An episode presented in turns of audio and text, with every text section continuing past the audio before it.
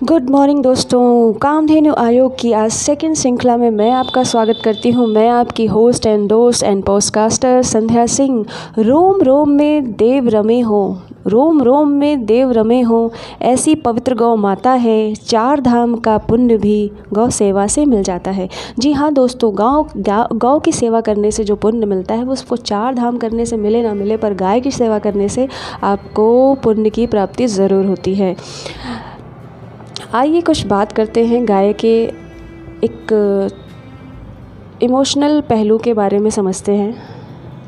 आपको शायद पता होगा कि गाय हमें बचपन से लेकर हमारे बुढ़ापे तक कितना सहयोग और योगदान देती है। बचपन में अक्सर स्कूलों में कभी निबंध लिखने को कहा जाता था। अक्सर गाय पर निबंध लिखना आसान लगता है। पता है क्यों? शायद पता ही होगा, क्योंकि गाय अपनी और आपकी यानी हमारी, हम सब की माता है। जिसे याद नहीं रखना पड़ता, उसकी खूबियाँ गिननी नहीं पड़ती। वो तो सरल है और हम सब के जहन में होती है। क्यों? क्यों हमें अब ऐसा लगता है कि शायद हम अपनी माँ को याद नहीं करते? या फिर याद तो करते हैं, मगर उनकी देखभाल नहीं करते। अगर सच में हम अपनी माँ को, माँ की देखभाल करते तो इस माता को क्यों भूले बैठे हैं? ये माता, जिसको हम रोज़ देखते तो हैं, उसको देखकर शोक भी मनाते हैं कि आज इनकी क्या दशा है। आज हम इन्हीं गाय माता के बारे में कुछ बात करेंगे। ऐसे ही एक जहन में एक सवाल आया था, टीवी खोलकर अचानक से देखने बैठी। तो देखा कि राजेश श्रीवास्तव का एक प्रोग्राम आ रहा था, जिसमें गायों पर एक खास और व्यंग्य चल रहा था, जहाँ पे राजू श्रीवास्तव ये कहते हैं कि, आजकल रोड पर हमारे गाय माता जो सड़कों पर बैठ जाती हैं तो हम कभी गाड़ी लेके आते हैं तो वो सामने से मुँह फैलाकर चबाते हुए बोलती हैं कि मैं तो नहीं हटूँगी, हमें हटा के दिखाओ। तो ऐसी ही लाइनों पर हम उनकी इस व्यंग कथा पर हँसते हैं। पर क्या कभी हमने उस व्यंग के पीछे के दर्द को समझा कि गाय रोड पर क्यों बैठी है? क्यों वो अक्सर हमारे रास्ते पर आ जाती है? क्यों वो उठकर खड़ी नहीं होती? और अगर खड़ी नहीं होती तो हमारे हटाने पर भी बार बार क्यों नहीं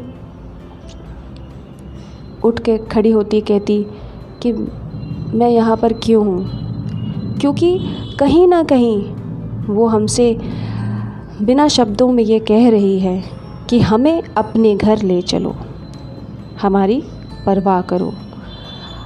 अब भी हम वही कीमत रखते हैं, जो पहले भी तुम्हारी नज़र में थी, मगर तुम्हें आज दिखता नहीं, क्योंकि मैं तुम्हारी नज़र में बेकार हूँ। मैं हूँ तुम्हारी गाय माता। मैं थी तुम्हारी गाय माता।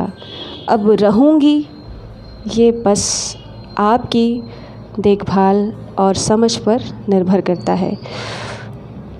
तो दोस्तों, गाय पर ये छोटी सी एक कोशिश थी कि शायद आपको लगे कि हम सच में बहुत बेपरवाह हो चुके हैं गाय की समृद्धि और विकास के लिए। तो प्लीज़ दोस्तों, इसकी वैल्यू को समझें। अदरवाइज़ हमारे आने वाली पीढ़ी इस बात से अनजान होगी कि कहीं कोई हमारी गाय माता भी थी, हमारी कोई कामधेनु भी थी।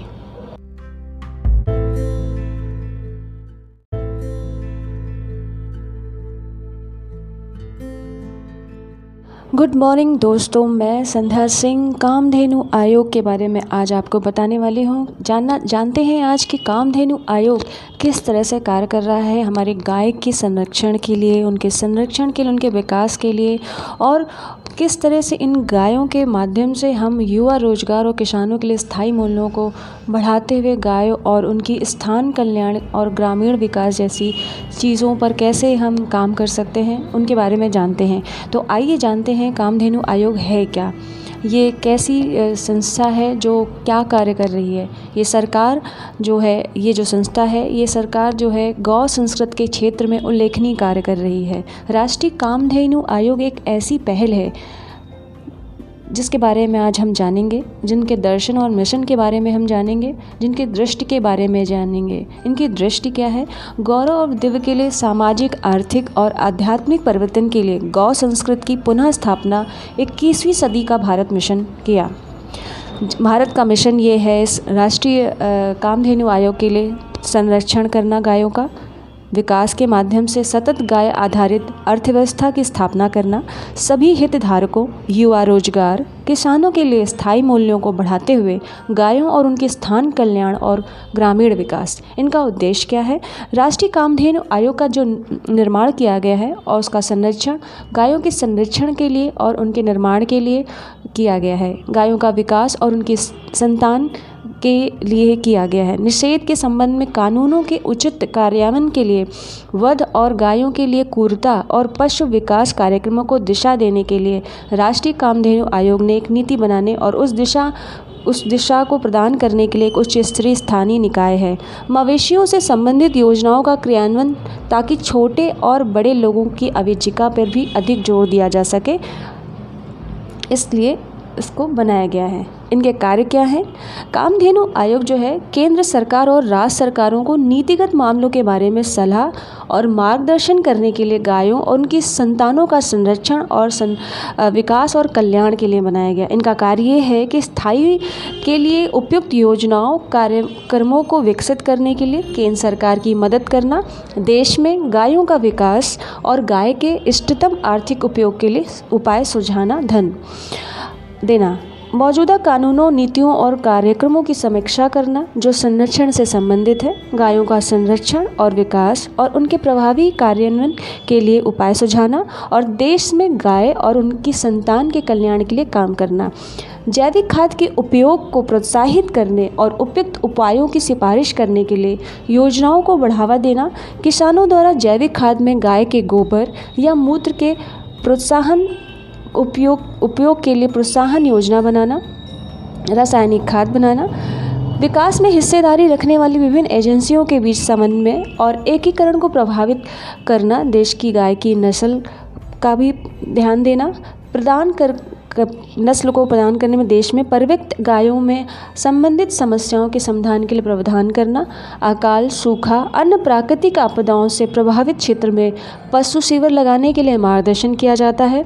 प्रभावित क्षेत्रों में उपयुक्त उद्देश्य और गायों के प्रवास और तरक्की को रोकने के लिए कदम उठाना, चारगाहों और चारगाहों को विकसित करना तथा अन्य संस्थान और अन्य निकायों के संबंध में सार्वजनिक चारगाहों को विकसित करने का उद्देश्य।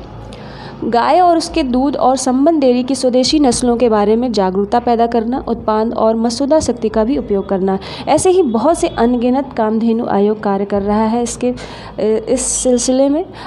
आज हम जानते हैं कि राष्ट्रीय कामधेनु आयोग के अध्यक्ष कौन हैं? डॉक्टर बल्लभ भाई कथेरिया, जो कि एक कैंसर सर्जन है। डॉक्टर श्री श्री अतुल चतुर्वेदी जी, जो कि पशुपालन और डेयरी विभाग के सचिव भी हैं। तो आज के लिए सिर्फ़ इतना ही था कि कामधेनु का एक छोटा सा इंट्रोडक्शन था। नेक्स्ट पॉडकास्ट में हम जानेंगे कि किस तरह से हम गायों की संरक्षण और उनके उनके विकास में हम अपना योगदान दे सकते हैं। तब तक के लिए हम आपसे विदा चाहेंगे। और आप बने रहिए, हमारे राष्ट्रीय कामधेनु आयोग संस्था से जुड़े रहिए और आगे के अपडेट जानने के लिए सुनते रहिए राष्ट्रीय कामधेनु आयोग।